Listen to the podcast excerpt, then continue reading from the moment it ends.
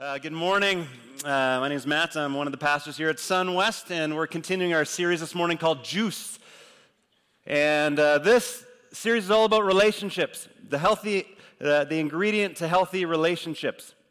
And I don't know about you, uh, but there's moments in my life where I get squeezed, whether through circumstances or you're exhausted or you're tired or things just don't work out the way you want and you, you feel a squeeze in your life. And it's often at those moments that we're squeezed uh, that what is on, really happening on the inside comes out.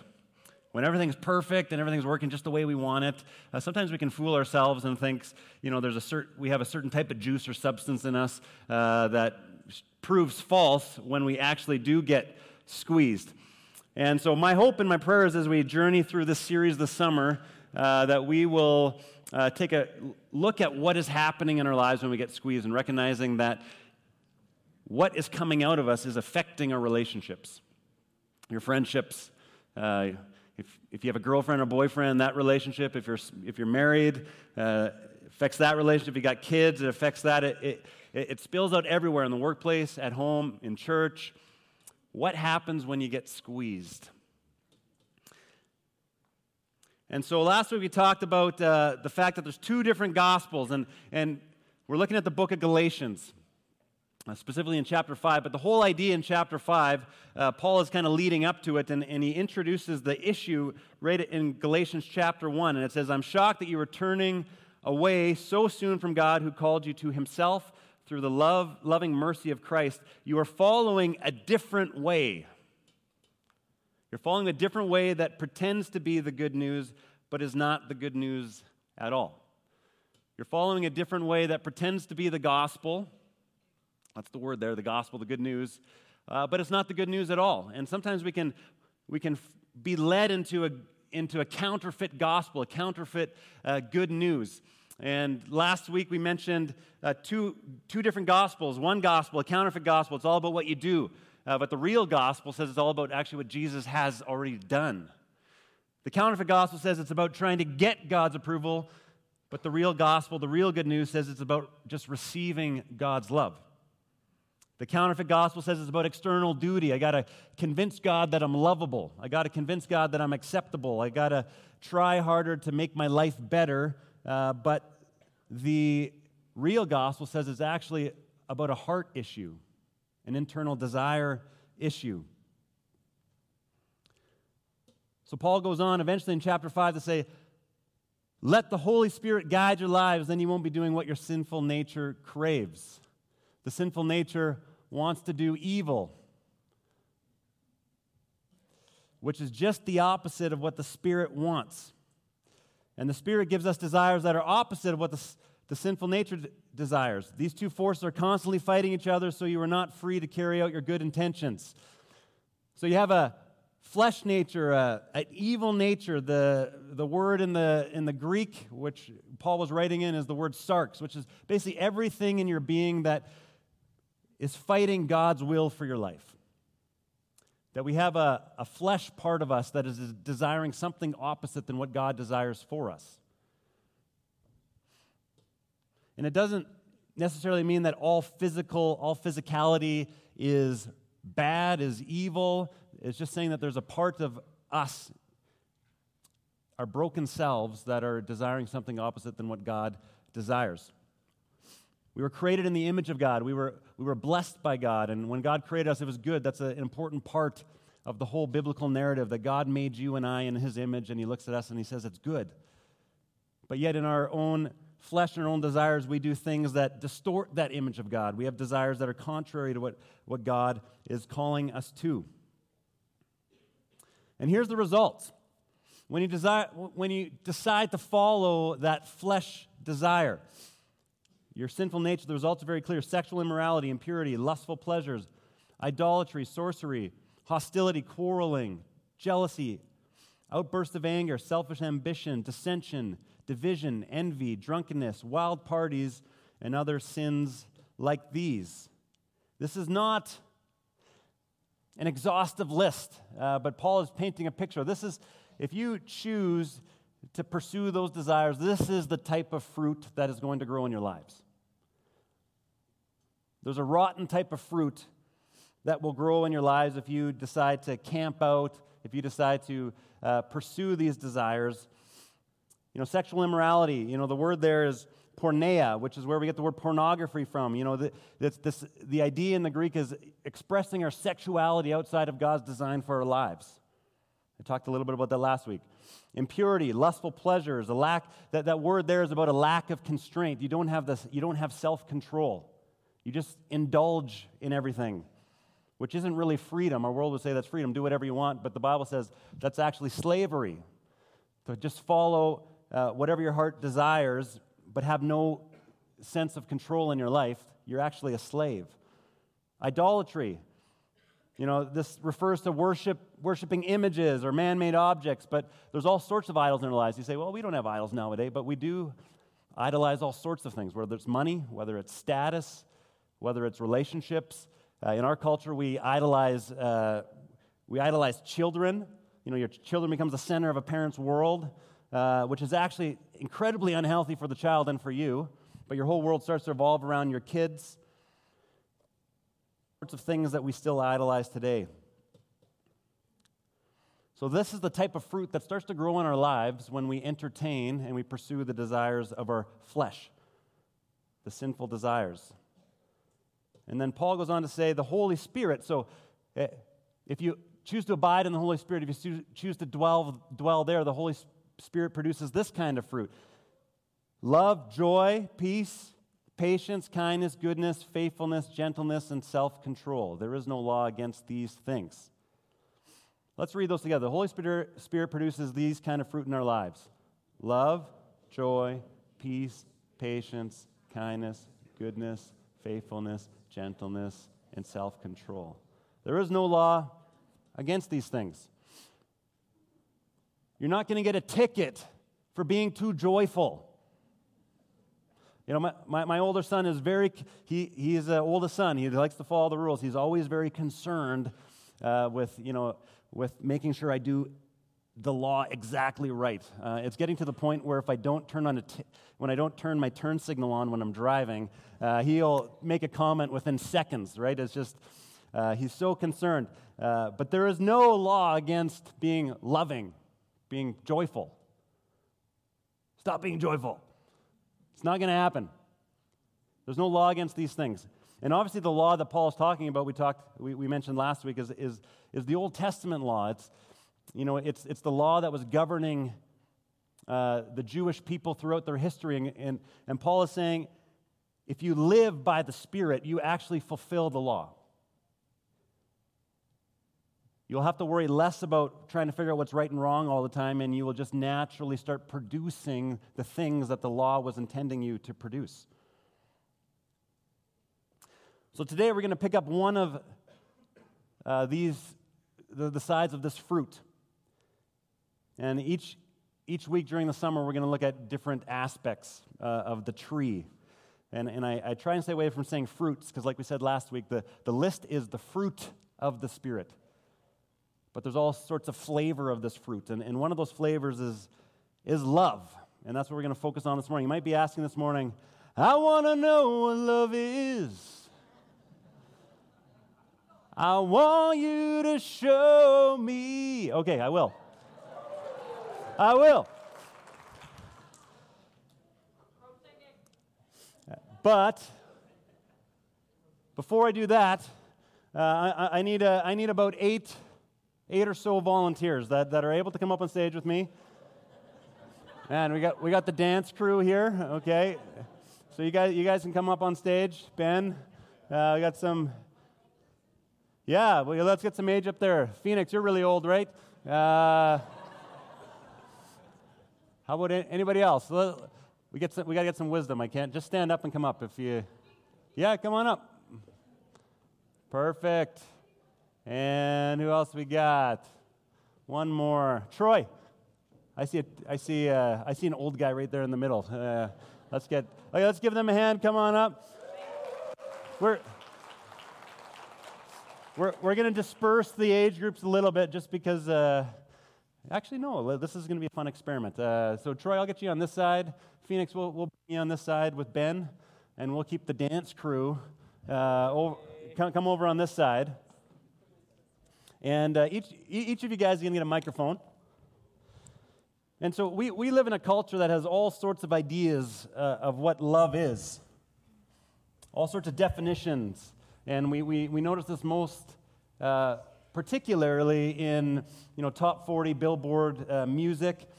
And uh, there's a bit of a camp game that we're going to play, and it's called Songbirds. And this is, this is uh, Ben regrets coming on stage already. Uh, this is the way the game works. You have to sing a song that has the word. You can, you, can just, you can just hold it out in the middle of your group. gra- You can gather around the mic. Yeah, you're all singing. It's not, not individuals. It's a group. Group. One group versus the other group. Okay. Are, are you guys going to be okay? Do you need some somebody with some more experience on your team that know what loves? No, you're good. Okay. I am offended. Um, So much experience. Colton, you're going to join them. You, yeah. You, Oh, Col- come on. yeah. Everybody give Colton a hand. We're so good. Yeah. We're the dance crew. Yeah. The yeah. Colton knows his love songs. Just ask Angel. He's uh... Okay, so so here's the, here's the way it's going to work. You have to sing a line in a song that has the word love in it. Okay, and you have about uh, you have about I'm going to give you six or seven seconds after the other group finishes for you to start your next song. Okay, and if you can't get if you can't start a song in that amount of time, the other team wins. So you're going to go back and forth as long as you can until one of you is unable to come up with a song. Does this make sense? Does this make sense to you guys? Okay. So who, want, who wants to start? The more, we'll, we'll, let, we'll let the more experienced, uh, experienced side start. So yeah, you just hold that in the, out in the middle. Okay. You guys ready? Whenever you're ready, that, that'll start the game, and then you guys are going to have six or seven seconds to, to keep it going. It's on. Yeah. Yeah. They- They're working on it in the back. They'll, you'll be okay. Okay. You just sing louder. That's. just- Okay, on your mark, get set, go. Love hurts. All right. One. If you love me, let me go. All right. Love me tender, love me true. Whoa, oh, there we go. True patriot love. Whoa! Oh. Yeah, we went there. Just, okay. I want to know what love is. This is what real love feels like. All right. I'm, I'm going to trust you that that's a song. Yeah. Love me, love me, say that you love me. right. Nicely done. Okay. And I will, Whitney Houston, love you. Dolly Parton. Come on. From Stampede, right? Dolly Parton? Didn't she sing that song? What is love? Baby, don't hurt me. Don't hurt me no more. Okay. No! No. Two. Come on. Four. Stop in the name of love All right. before you break my heart. Very good. Very good. She loves Me, yeah, yeah, yeah. She You got the loves Beatles me, going, all yeah, yeah, yeah. You guys are up. L is for the way you look No, that's at theirs. me. Yeah, Ben, keep saying. They, s- Yeah. That works. Good. good. He didn't, he didn't say love. Oh, we, we knew it was coming. It's coming. It, it spells it. It's good. So, baby, you should go and love yourself. Cause if you like All the way you Okay. look that much, You and me, we gotta love. Strike it up like a match. Wow. There we go. I think we lose. I better find your loving. I better find your heart. Hey. It's the never ending, reckless love. Okay, new rule. No worse. No I'm going to than. Jesus, No love. worse than song. Who wins? They get one, we get one. Okay, you guys can have one. That's it. And oh, how he loves us. Okay. Oh.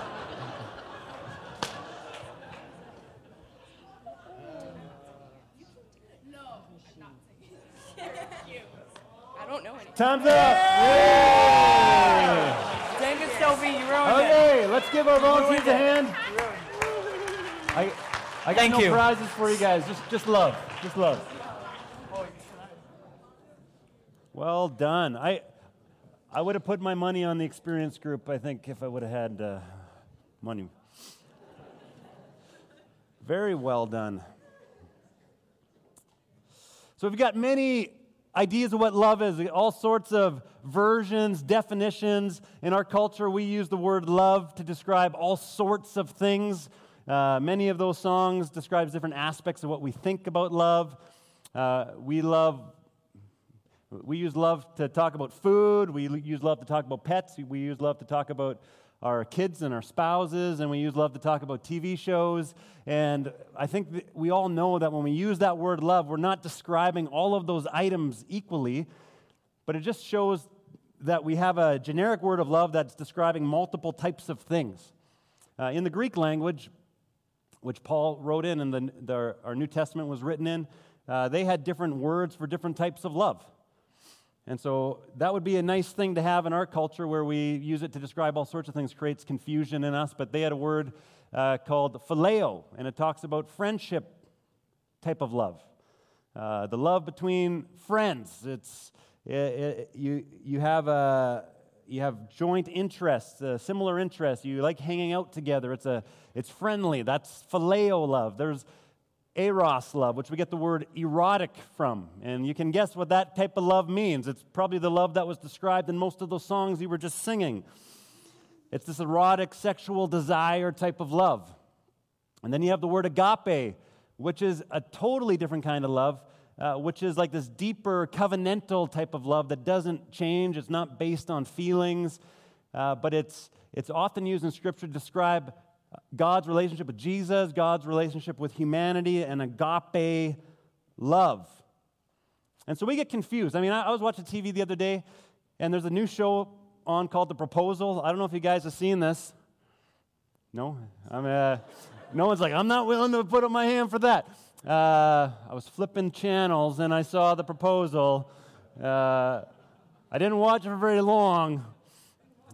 Uh, but, you know, the part of it that I did see, uh, after he goes through the selection of all the girls, uh, he, they get to the end and he, and he proposes. So, the whole premise of the show is you don't, there's this mystery man behind a wall. Uh, I only know this because I didn't watch, someone told me. There's a mystery man behind a wall, and uh, there's a series of interviews and questions, and uh, there's a whole bunch of girls that uh, he's either interviewing or you know, whatever, trying to pick the one girl, and they narrow it down to two girls at the end. And then there's two girls standing there. There's just this tragic. I just feel bad for the second girl. The, at the end, there's it would be the worst to get to the second place in the show because you're standing there, and he approaches one of them, and he, he's supposed to propose to one of those girls uh, that he has never met before that moment. And uh, so the show I watched, the guy gets down on one knee, and I'm like, what is he gonna say? And he gets down on one knee. He says, he says, this just feels right. And then he says, Since the moment I saw you. I'm like, like half an hour ago. Since the moment I saw you, I just, I knew that it was meant to be or something like that. I'm just like, give me a break. Um, this just feels right. You know, we, often we think that love is about feeling or that love, uh, love at first sight or this expectation that I could see somebody and I would, I would, I would just know that they were the one for me. And so we have all different experiences, different definitions when we use the word love. But for some of us, love, love is exciting. I do uh, marriage counseling quite often and got a couple of weddings we're doing this summer. And, you know, I walk through with couples as they get prepared to get married, and they are excited. They cannot wait to get married. And the closer that wedding date gets, the more excited they get. Uh, well, the, the more stressed the bride gets, the more excited the groom gets. That's typically what happens. Some of us are excited about love. Some of us are exhausted. Love can be exhausting. You know, even when we do our money, often, you know, we'll ask the line, uh, you know, you take this person to be your husband, your wife, for richer, for poorer, in sickness and health. You know, we're so excited on the wedding day. We say, yeah, absolutely. And then as life goes on, you recognize that uh, as much as there's richness, there's also poverty. As much as there's sick, as health, there's also sickness. And sometimes when you actually love someone, it gets exhausting. It gets tiring. Uh, but that's part of the, that's part of relationship. That's part of real relationship. Is not just the excitement, but uh, in many ways the exhaustion of loving somebody well for a long period of time. And for some of us, love has expired. Some of us feel like we've fallen into love and then we've fallen out of love. You know, we live in a world where, um, where you know, couples choose each other and they, ha- they have families together, but then they, they split or they divorce, and there's an expiration date sometimes on our love for various reasons. But, but this happens. And, you know, especially as I worked uh, with youth and young adults for a really long time, uh, I could see all three of these in the youth ministry. Like kids loving each other and they're excited. Uh, they're exhausted because they're going between different homes of different parents and families uh, because love had expired. And, and we live in this messy world of relationships and love. And some of you here this morning are you're excited maybe, you're exhausted, or maybe you feel like your love's expired. And so I want to talk about some popular misconceptions around the idea of love.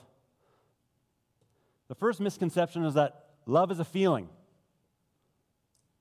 I've got a feeling tonight's gonna be a good night. We think that love's a feeling. And one of the most important things you need to know about your feelings is that your feelings will lie to you. They'll lie to you. You cannot trust your feelings. This is, this is a theme throughout Scripture that your feelings will deceive you. Are your feelings always wrong? No. But they can be wrong. And how do you know the difference between where your feelings are leading? you? In 1 Corinthians 4, verse 4, this is a really important concept that I think we really need in our culture. 1 Corinthians 4, verse 4 says, My conscience is clear, but that does not make me innocent.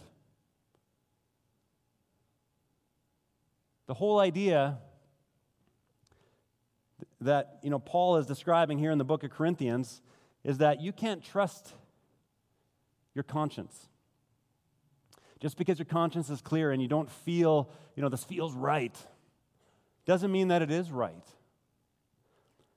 But Paul also describes the importance of never violating your conscience. Don't violate your conscience. Some of you feel like something's wrong and you ignore your conscience. Say, I'm just gonna, I'm just gonna ignore it. That's not smart. Your conscience is a great red light, but it's not a great green light. That's essentially what Paul is saying. If your conscience says, you know, I need to stop or this feels off, it's really important that you don't violate your conscience. But if your conscience says, go, go, go, this is amazing, it feels right, don't follow your conscience when it's a green light. Don't violate your conscience. Do not, do not violate your conscience. And as we learned last week, you're not neutral. The choices that you make, as you, as you make choices in life, they change you. And that's why you can't follow your conscience, because your conscience is affected by the choices that you've made. Often, and you know this, if you, you probably have made some poor choices in your life, and the first time you cho- chose to go against your conscience, it was really, really easy. Second time was, or really, really difficult, sorry. And the second time was a little bit less difficult. And you did it over and over again until all of a sudden you felt like, I don't have a conscience on this issue at all anymore because you chose to violate your conscience. And so it changes us. We, are we're, we're not neutral people. Uh, we are affected over time by the choices that we're making. Your choices will affect you and in turn affect your ability to continue to choose to make healthy decisions in your life and your relationships. And the more you override your conscience, the more your conscience will be silent. So, love is a feeling. That's a popular misconception. Another one is that love is uncontrollable. I just couldn't help it. You can't control who you love. Or I just, I just don't feel the same anymore. You know, another show that deals a lot with love that I never watch uh, The Bachelor and the Bachelorette.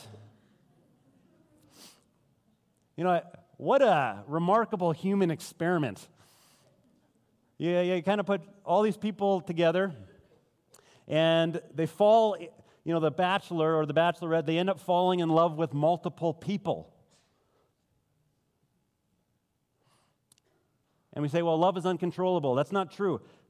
The reason that this happens, that they fall in love with six or seven people, I mean, I've had, so, I've had conversations, you know, Lisa and I have talked about how do they actually love so many people? Well, they've actually been put in an environment that is controlled. They've been put in an environment that creates havoc in their emotions and their relationships. It's not like this just happens. It's not just real life. You don't make out, well, I don't know about you, but I don't make out with multiple people. I make out with my wife.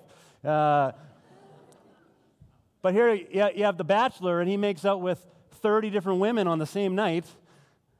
And, uh, and then they try and make this decision at the end of the show I just got to follow my heart. It's like, well, your heart has deceived you.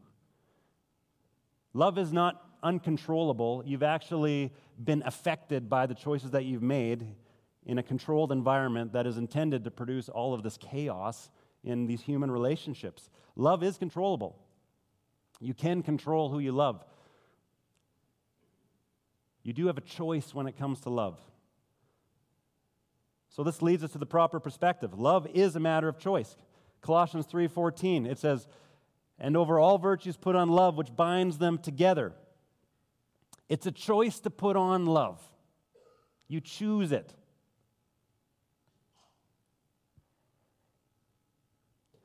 This is when the Bible talks about agape love, this is what it's talking about a choice. It's this covenantal love that we, we don't just base our behavior on our experiences or what we're feeling, but we actually make a choice that is higher than how we're feeling in any given moment. You talk to any couple in here that's been married for multiple years, there's times where they had to choose to love one another.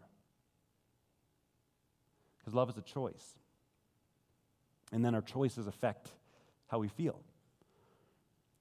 Love is also a matter of con- conduct. You know, maybe you have been in a relationship and, you know, with a friend or a girlfriend, a spouse. And I'm sorry, I'm sorry. I'm sorry, I'll, I'll never do it again. I'll never, never do it again. And they do it again. And then they hurt you again, and they hurt you again. And pretty soon you start to wonder does this person really care about me? Does this person really love our relationship and love me?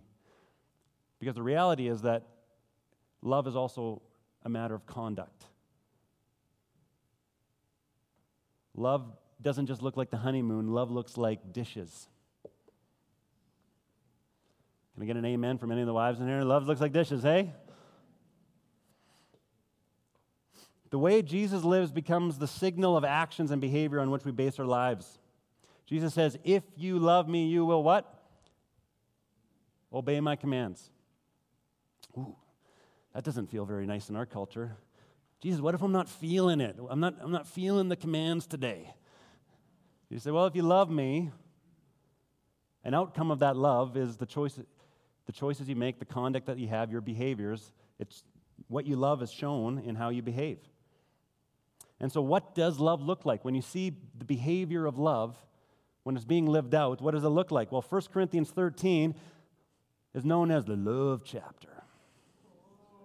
Oh, yeah. He's trying to find 1 Corinthians 13 right now. I got to get, I got to read that. Uh, often we hear it at weddings. It's not just a wedding passage. And, and and sometimes it's unfortunate that certain passages, they just get designated for certain things in our lives, and then we don't pay attention to them outside of that. It's not about a wedding, 1 Corinthians 13. It's talking about the type of love that should exist through those who are being led and filled with the Holy Spirit. So let's do an inventory. So when, when my kids, uh, you know, when I ask them how, how they're doing in something or how was your day or how was school, you know, they give me different, three different types of thumbs. They give me the thumbs up, it was awesome. Uh, most of the time, they give me like this non committal thumb. Mm. Um, it was okay. Uh, or we have a thumbs down. And so uh, you might not want to do this with your actual thumb, but mentally, as we go, th- as we go through the love chapter here, give yourself a thumbs up, a middle of the road thumb, or a thumbs down in terms of how are you doing in this behavior being squeezed out of you. So when you get squeezed in your life, does your love, does the, what comes out in your relationships look like this? So in 1 Corinthians 13, verse 4, it says, Love is patient.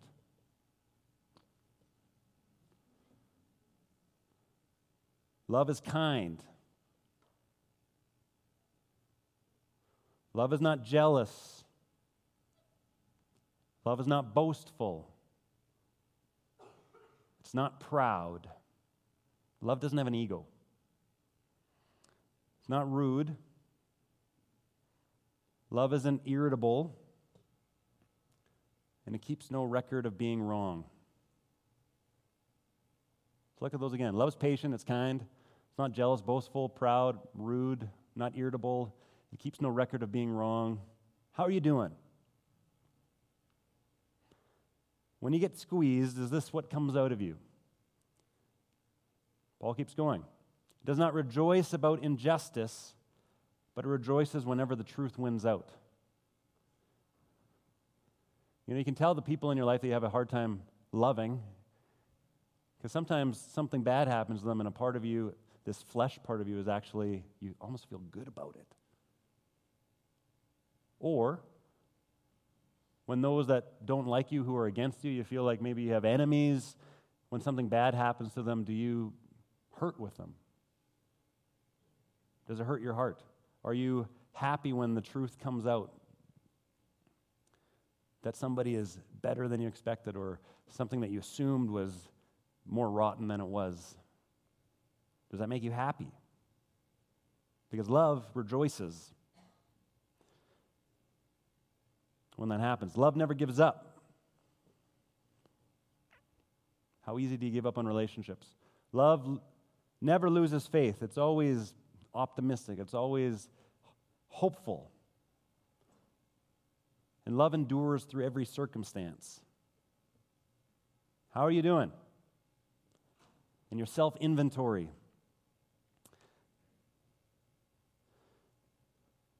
I think if most of us are honest, we have, uh, we have probably more of these and these than we do of these. And that's, if you can find it in your heart to admit that and to be honest with yourself, it's great because it's actually the beginning. That's the beginning of what it means or the reasons why we need to follow Jesus, why we need to be led by someone other than ourselves, is because we have a problem. And if you came here looking for the perfect church, you're going to be disappointed. First of all, because you came. So it's not perfect anymore. First of all, and second of all, because I know myself and I know how rotten I am. And I know a lot of you. Yeah.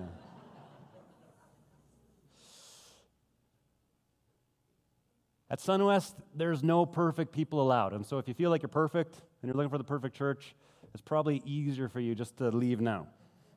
If anyone wants to leave now, go for it. Um, but if you're honest and you say, you know, I'm imperfect and I got some ugliness that gets squeezed out of me, uh, that's, that's the place that we begin. That's the place that we begin healthy relationships. First of all, with Jesus, and then secondly, with each other. And if I had if I had a list to show you how I was doing, you know, I would probably be embarrassed.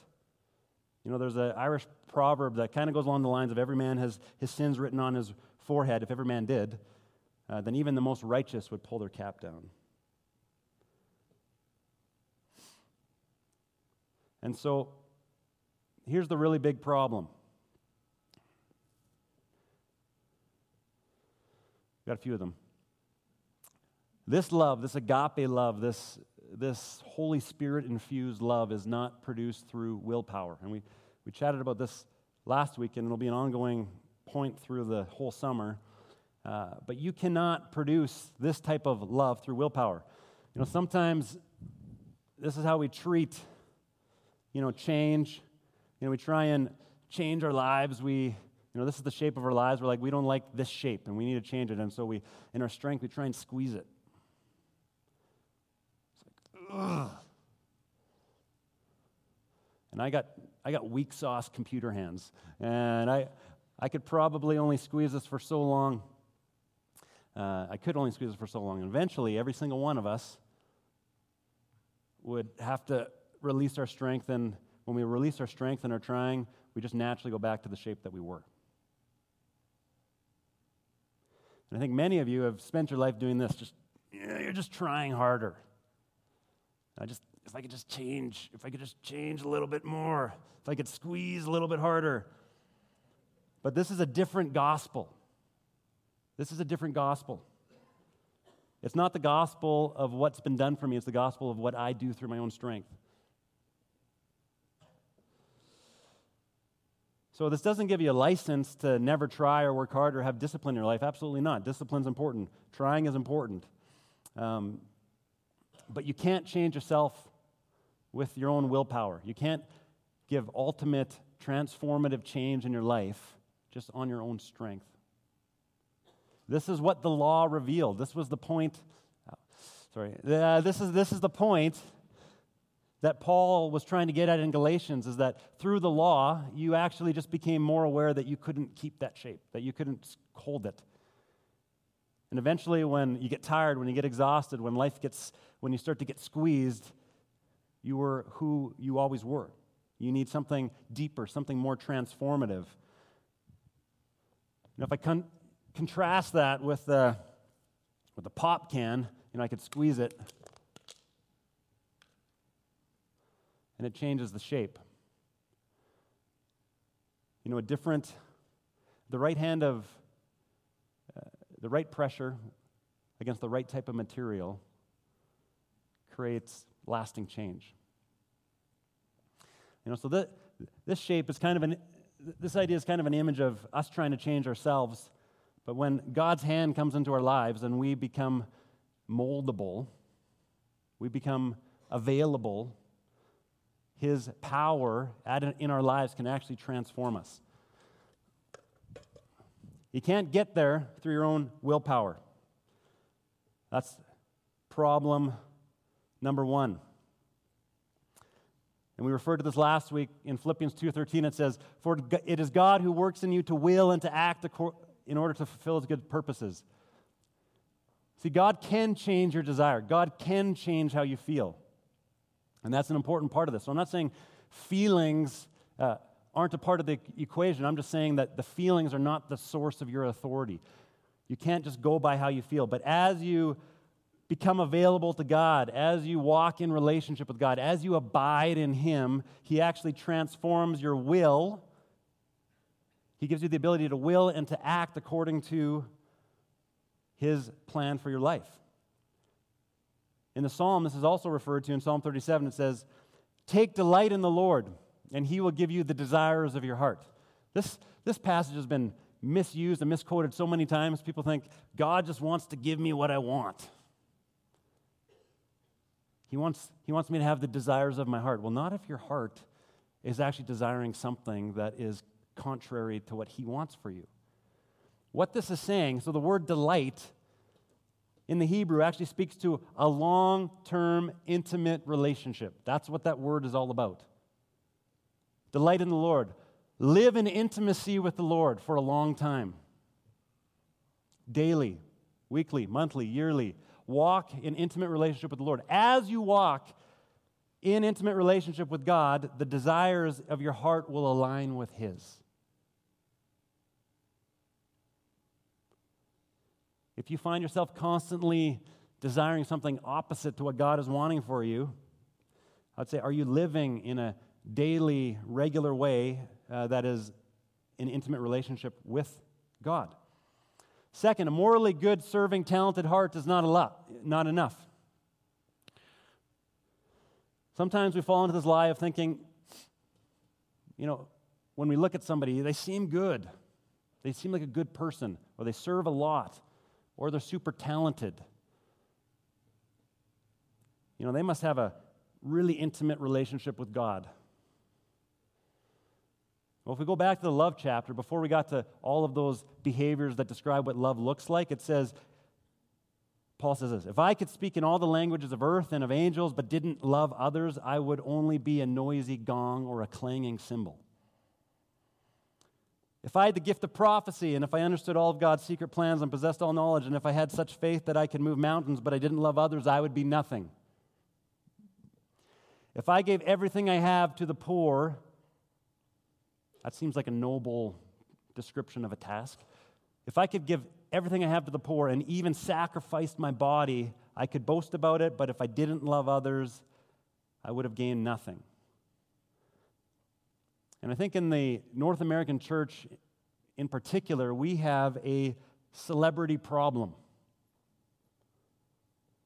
We are more impressed with people's talent than, we are with their fruit.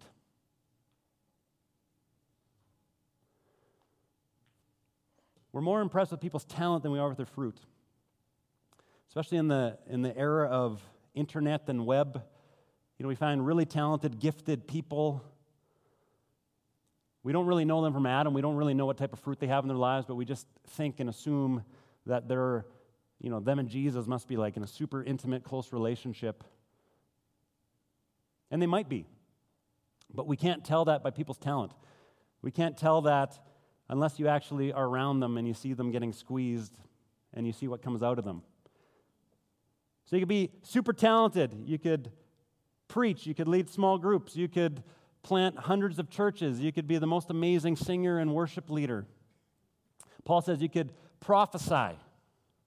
You could tell people only things that God knows, that He's revealed to you. But if you don't love,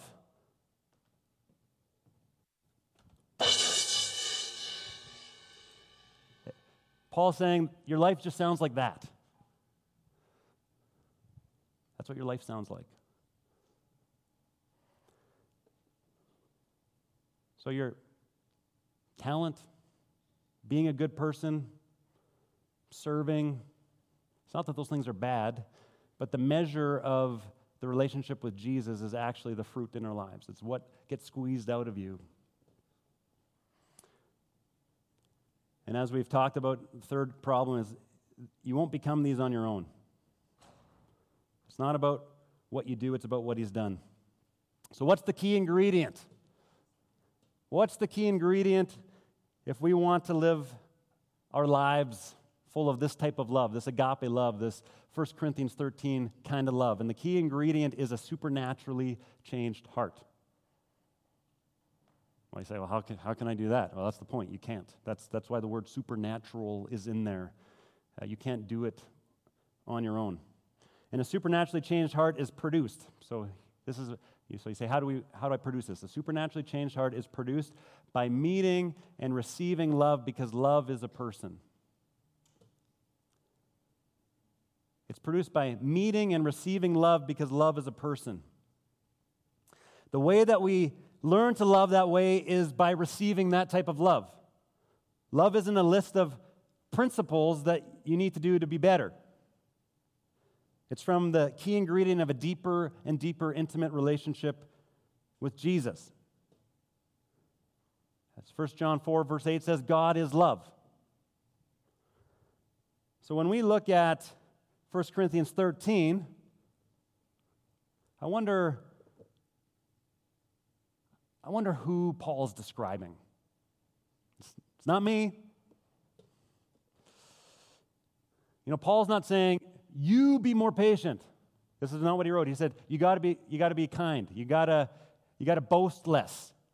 He's not pointing the finger at you and saying, you, you gotta do this. What he's doing is describing love and he's personifying love. And who is it that Paul's personifying? You know, we, trying to be more patient and loving is like doing this. Uh, I'm not I'm not going to have an affair with my wife.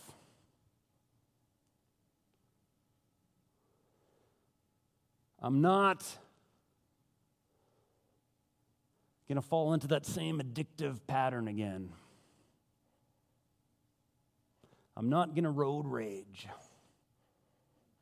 I'm not going to send that text with all caps. I'm not going to do it.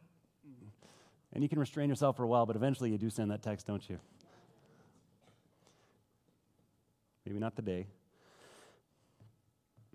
So, who is Paul personifying?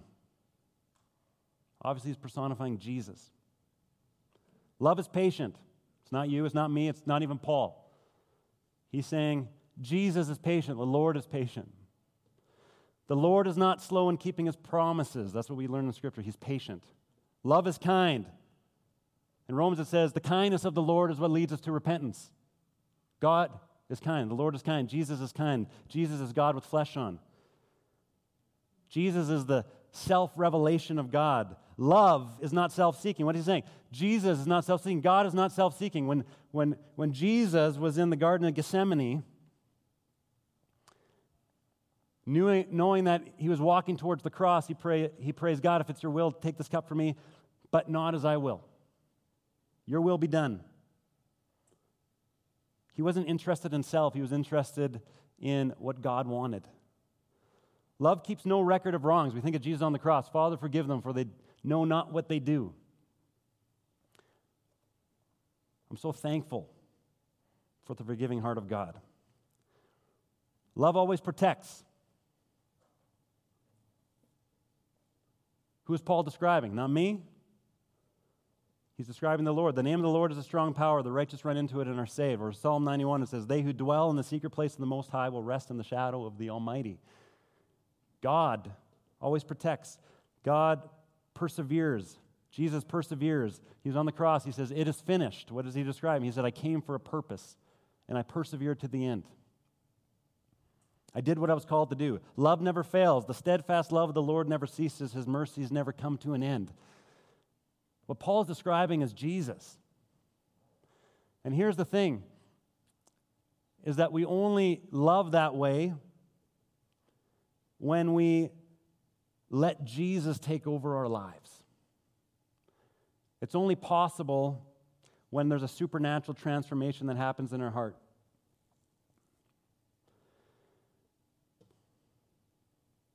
Back in the 13th century, there's a German king named uh, Frederick II who conducted a, an experiment.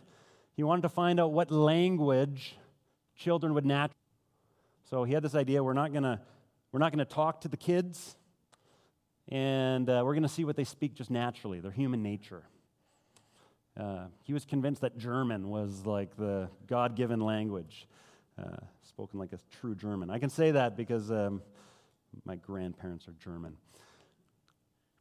So they ran this experiment. They had, you know, they, they, they gave kids to some different groups of maid servants, and there was uh, some maid servants that, uh, that basically just made sure the kids had food and they changed their diapers, and that was it. And the other group of maidservants, they, you know, they still, they did all the parental stuff with the kids, uh, but they just didn't use words or language, right? Uh, but they would, they would feed them, they would help them, they would cuddle with them, they would, you know, they wouldn't use real words, but maybe they, you know, the goo goo you know, maybe they would talk like that to the babies. Uh, there was relational, there was a relational aspect there. This group over here, you know, the experiment didn't bring the results that Frederick II wanted or was looking for, uh, brought a different set of results. Two thirds of, this kid, of the, the kids in this group died without human touch, without love. Modern medicine calls this phenomenon the failure to thrive. It's, it's the absence of love in someone's life. And I believe that this is really just a picture of the whole biblical story. Uh, and as the band comes out and they're, they're going to lead us here in worship, I think some of you, you come this morning and you can feel uh, the absence of love in your life. You know, maybe it's not as dramatic as the story with the kids where they, you know, they actually die, but you can feel a slow death happening. You're not excited anymore. Maybe you're exhausted. Maybe you feel love's uh, expired. Maybe you feel this just growing apathy in your heart. You just you don't care about anybody or anything anymore. Uh, maybe your love's been actually replaced with hatred. You have no capacity to love because you just you, you have this anger and this hatred towards others that just feels uncontrollable. And you could tell that your spirit, your life, it, it's actually there's a slow death that's happening. And that is that is our flesh. That is that is the fruit of our flesh. And you can try and say, you know, I mean, I'm, I'm, I don't want to feel that anymore. I'm going to try not to feel that anymore. It, it, it actually doesn't work. The only way that you can replace that in your life is by inviting love to come in. And love is not an idea, love is not a feeling, love is a person. It's probably the biggest lie in our culture that they're trying to convince us that love is something other than a person, and love is God. Love is the presence of God. Without God, there is no love. And so we invite Jesus into our lives to bring transformation to our hearts so that we can love in a way that we would never be able to love to on our own strength by just trying harder. And I know, I know you can fake it for a while. Some of you have been faking it for a while, but it's exhausting. You know, about uh, 15 years ago, I started a, just a practice of uh, getting up most mornings. Um, I'm not perfect. Uh, getting up most mornings, and I, I spend a significant amount of time in the Word of God and in prayer and just journaling and spending time with Jesus. And over time, I realized I cannot go without that time because it feels like life itself to me. And I can feel it in my own life when I, when I stop doing it. Um, there's all sorts of ugly fruit that starts growing in me. Uh, and I realize I'm disconnecting from the vine. I'm disconnecting from the source of love. And if I want that agape love in my life, I actually have to start dating Jesus again. And I don't mean dating Jesus in an uncommittal sense. I mean dating Jesus like I ought to continue to date my wife. I need to spend time with her. I need to spend time with Jesus. And if I don't spend time with Jesus, then my flesh starts to take control and ugly stuff starts coming out. And so I would encourage you, if you want more of that 1 Corinthians 13 type of love in your life, I would ask you, are you dating Jesus? Are you spending time with him? Are you letting the intimate relationship that you have with him transform you from the inside out? Or are you just going to keep trying harder? So to invite you to stand. And I, and I would invite you as we, as we close with this final song that this would be a song of surrender, of just saying, I recognize that this love that's being described is a person. It's not a feeling, it's not a thing. And so I surrender my misconceptions of love. I surrender trying harder to produce this type of love that actually comes from outside of me. And instead, Jesus, I, I, pray that you would take away hatred, you would take away apathy, and you would replace it with the fruit of your Spirit. So, Father, I thank you that you have revealed yourself in the person of Jesus. And that when we look at Jesus, as John so acutely observed, that we see love. This agape love, this covenantal type of love, this love that is not based on situation or circumstance, uh, but it's just a supernatural type of love. And, and John looked at that, he, he, he had to conclude that, God, you are love. That is the essence of who you are. And Lord, you invite us to be made in your image, to become more Christ like. And we realize this morning, God, that it doesn't come through our own strength or our own flesh, but it comes through full surrender to your spirit in our lives. And so we just say, Come into our lives, Lord Jesus. Transform us from the inside out. I pray that relationships that we have in our marriages and our friendships, our, our, um, our, our relations with our neighbors and our coworkers, Lord, that they would be healthier and healthier because when we're squeezed, it is your spirit that is actually coming out of us. Pray this in the name of Jesus. Amen. This morning, as we're describing this love and we're singing the song, and the song is describing this love, and you're like, I don't know that type of love. Or I've had glimpses of it, I have tastes of it. Uh, and you want to make a step this morning to say, you know, I want my love, I want to accept that type of love, and I want my, my life to be marked by that type of love. Um, I'd invite you to take uh, that step and that risk this morning of, of laying down control and giving up trying harder and just surrendering to Jesus, uh, letting His Spirit transform you from the inside out. Uh, if there's anything else that you would like to receive prayer for, uh, we'd love to pray for you. Uh, if there's, you know, relational, uh, you know, fallout, as we've talked about this morning, that you realize, you know, I need God's supernatural power to actually come and invade this relational issue. Uh, we'd love to pray for you. If you, if you have uh, healing that you need in your life, uh, we would love to pray for you about that. Um, so let me just let me just close in prayer. Father, um, again, we just thank you for this reckless love uh, that chases chases us down. That some people would call reckless.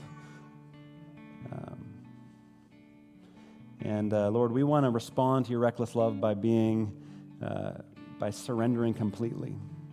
Uh, I, I, just think of the, the picture the, where the lady just pours out that jar of perfume at your feet. And there's people around her saying, What a waste. Lord, we want to waste our lives on you. We don't want to hold anything back. We don't want to try harder. Uh, we just want to surrender more. And uh, and Lord, I pray that your Spirit would just meet us as we surrender more to you and transform us from the inside out. Thank you that this is what you love to do. In Jesus' name we pray. Amen. Thanks for coming. Have a great week. We'll see you at Stampede Breakfast uh, next week. Uh, I think it's a yeehaw, not a Yahoo or whatever.